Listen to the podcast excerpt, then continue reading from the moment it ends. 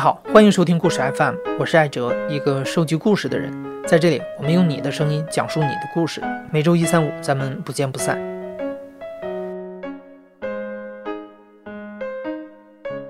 我叫塔塔，我今年二十九岁，我做 social marketing 的运营。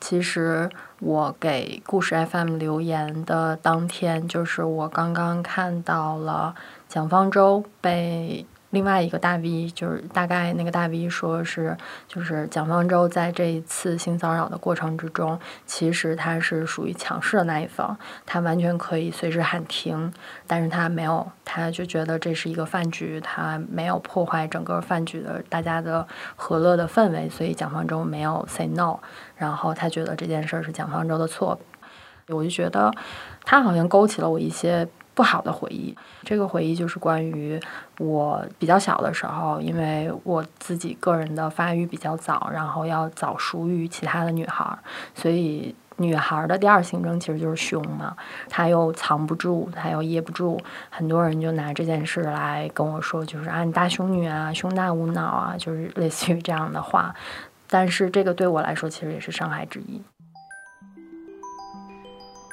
塔塔给故事 FM 留言的时候告诉我们，从青春期开始，她的身材就给自己带来了很多不好的回忆，因为她的内衣罩杯尺寸是 E 八零。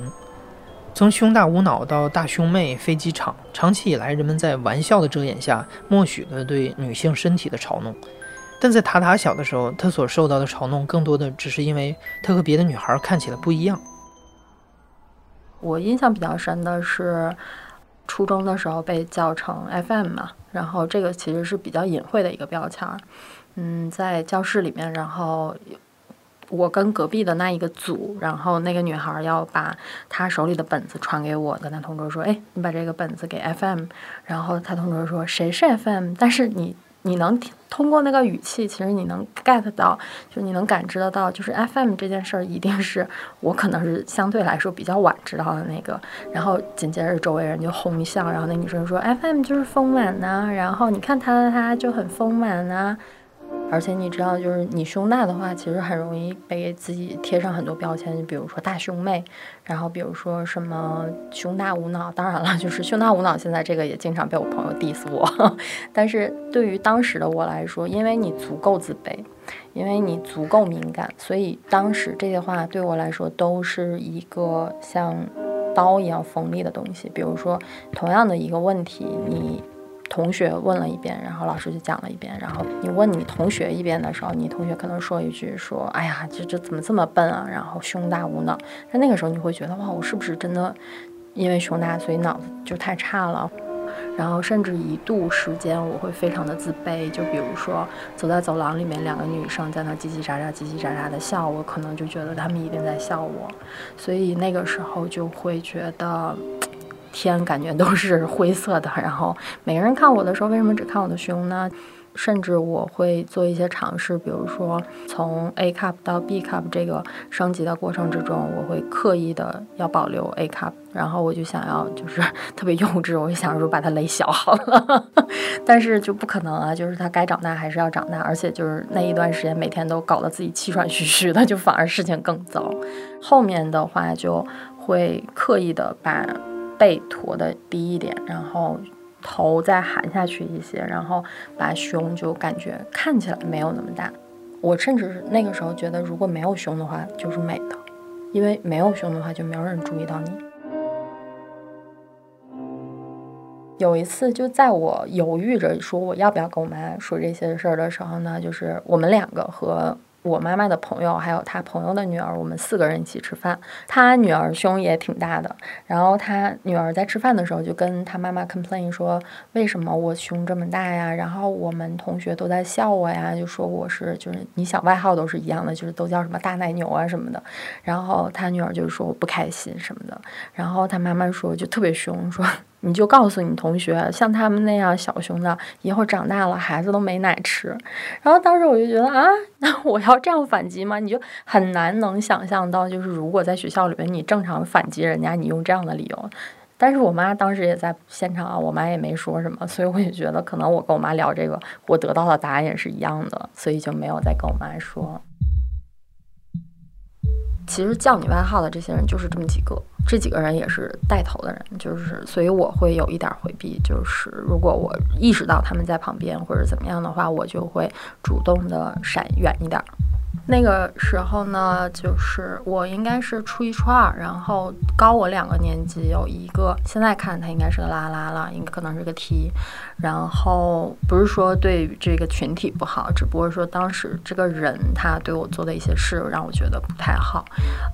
然后他应该有一米六七六八那样，然后特别特别的瘦，而且有一点痞。他的眼睛看起来呢就有一点凶，嗯。就是比如说我们在走廊里面路过的时候，他就会刻意的撞你一下，即便走廊人不多，然后他过来的时候也会撞你一下，然后撞你的位置十有八九都是胸，然后因为他的身高和我的身高其实还是有一定的差距的，所以他不可能是非故意的去撞，所以他一定是瞄了。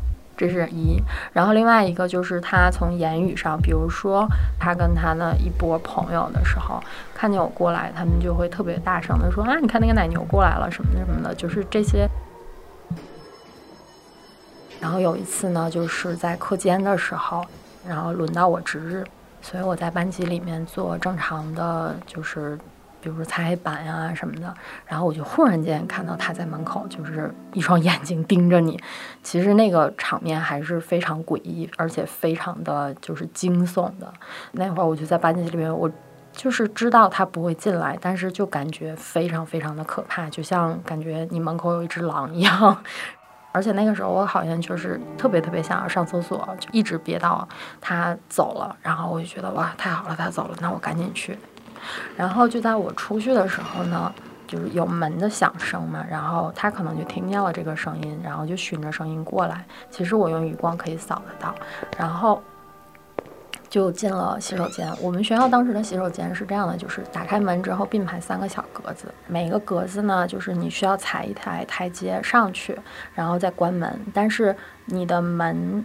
最底端的地方和那个台阶中间是有一条缝的，然后刚好你在里面，其实你就可以通过这条缝看得到外面。然后我就非常清楚的感觉到他在门口，那个感觉是特别特别恐怖的，就是你不知道你在厕所里面你要干嘛，就是你真的要去方便吗？还是你在厕所里面，你要发出声音吗？还是他会不会进来？那个门锁到底严不严？然后就是，如果他进来之后，他会对我做什么？就是这些都是非常。看起来非常惊恐的问题，然后在那两三分钟之内，或者是更长的时间，或者更短，但是对我来说，那两三分钟感觉就是一个世纪那么长。然后在厕所里面，我记得就是也不敢有任何的声响，然后就一直在那儿想东想西，想东想西。后来呢，就听到了外面有第三个人的脚步声，以及有开水龙头的声音，然后我在里面就。如遇大赦一样，然后我就觉得哇，终于有救星来了，感觉天使在人间。因为我的下意识就觉得，如果有其他人，他就不敢怎么样。然后我就赶紧趁着这个时候呢，把门打开，飞速的跑回班级。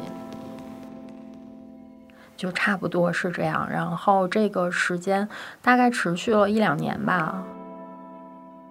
塔塔的初中是四年制的，在这所学校里，他在那个高年级女生的阴影之下生活了近两年。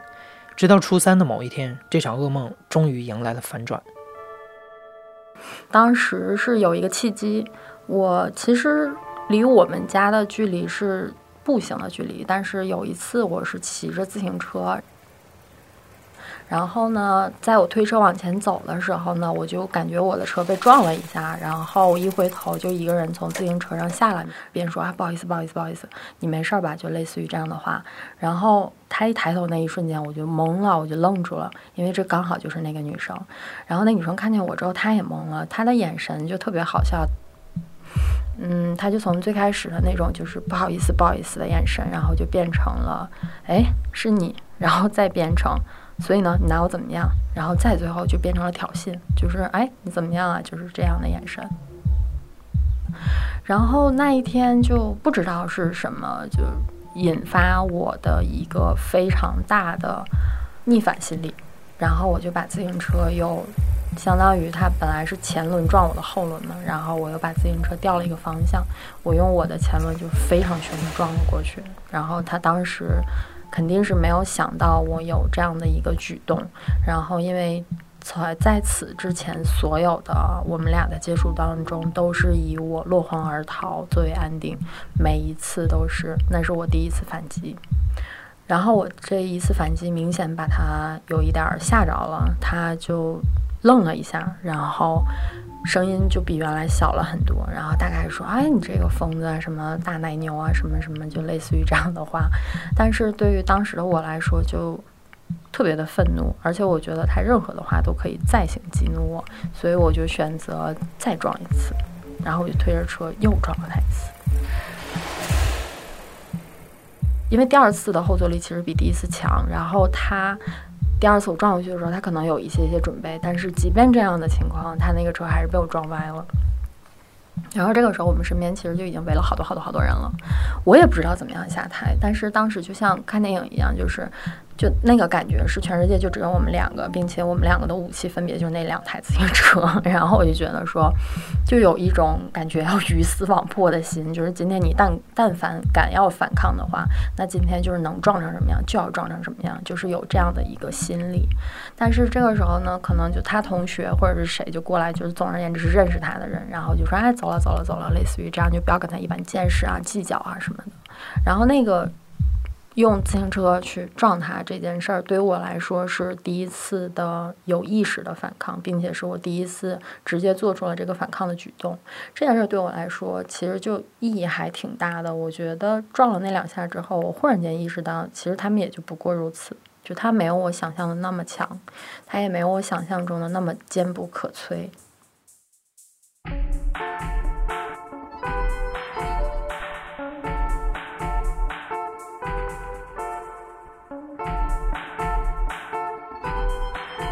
从那天开始，塔塔学会了反抗，也开始和自己的身体和解。他不再害怕自己和别人不一样，相反，他开始学会寻找机会展示自己的能力，比如参加演讲比赛、参加辩论队。从高中到大学的那几年，在他看来是重新定义自己的时光。他能感觉到，在同龄人的眼里，他不再只是一个大胸妹，而是一个有趣的人。长大以后，他仍然会遭遇一些让他不舒服的眼光。但如今，他不会再认为这些都是自己的错，或者说是自己胸部的错。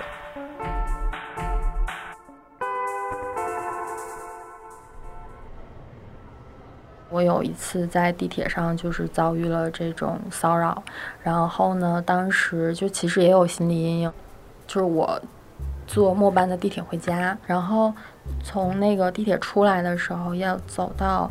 地铁口中间不是有一个特别长的那种大的电梯嘛？然后我就在那个电梯上面站着，我就能感觉到我后面一个人离我很近。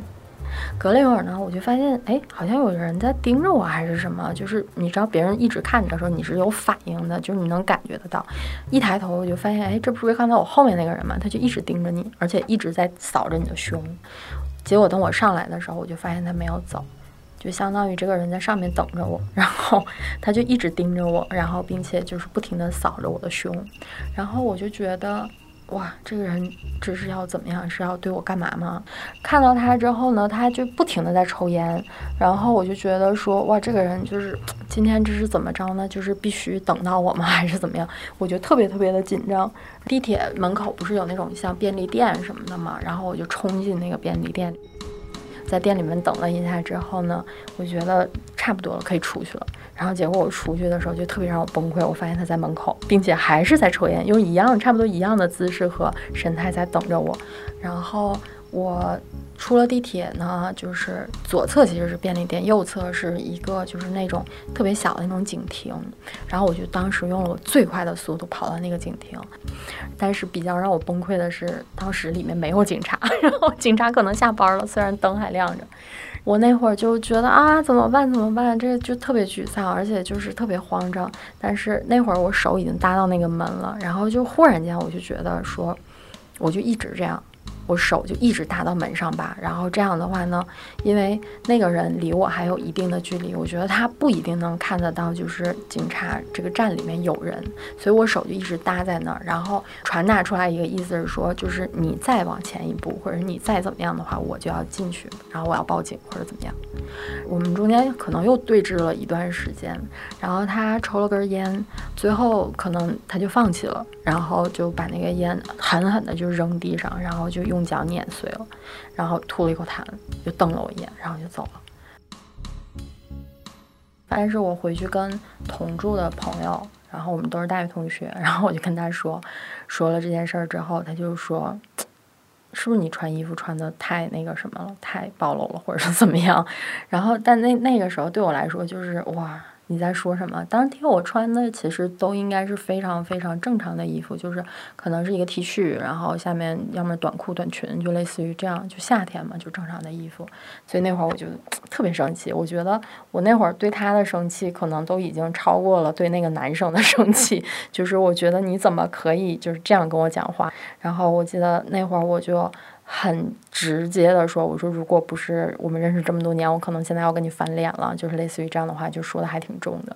然后我朋友就说：“哎呀，就是你怎么这么大脾气啊什么的。”这个其实就是隐形的受害者有罪论嘛，就是他会首先问你说你是不是出现了什么问题，就是叫你外号也好，就像我被叫 FM 呀，或者是叫大胸妹啊什么的，就是大家叫你的时候，其实那个态度都是一样的。但是其实，在小的时候，你不懂得去说不行，然后你也不懂得这个边界到底在哪儿，你甚至会有一点害怕，因为你主动的说不行，然后你被别人说，哎，你怎么这么小气啊？你怎么这么不合群呢？什么的。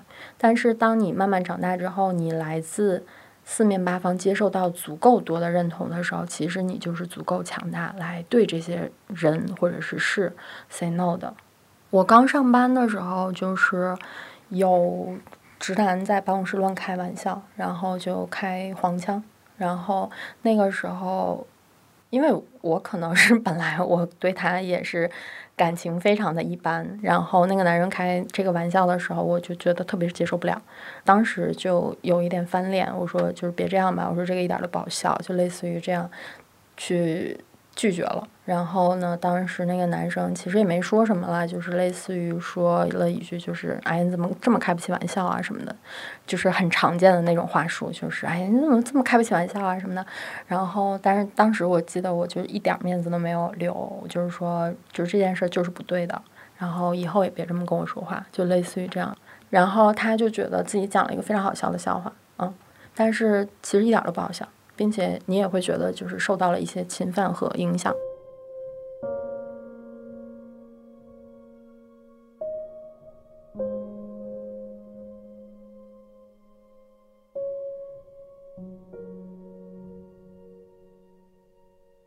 我觉得一直到现在为止，其实也没有一个算是约定俗成的东西来去界定。呃，性骚扰或者是歧视，或者是因为胸大这件事儿，你感受到了什么敌意？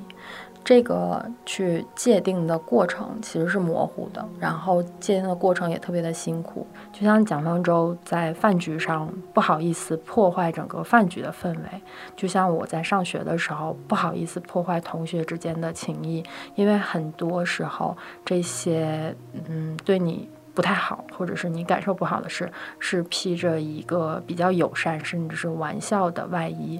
但是如果你觉得这件事儿对你来说是一种伤害的话，那我们可以及时的喊停。对，这是一个女生正常应该有的权利。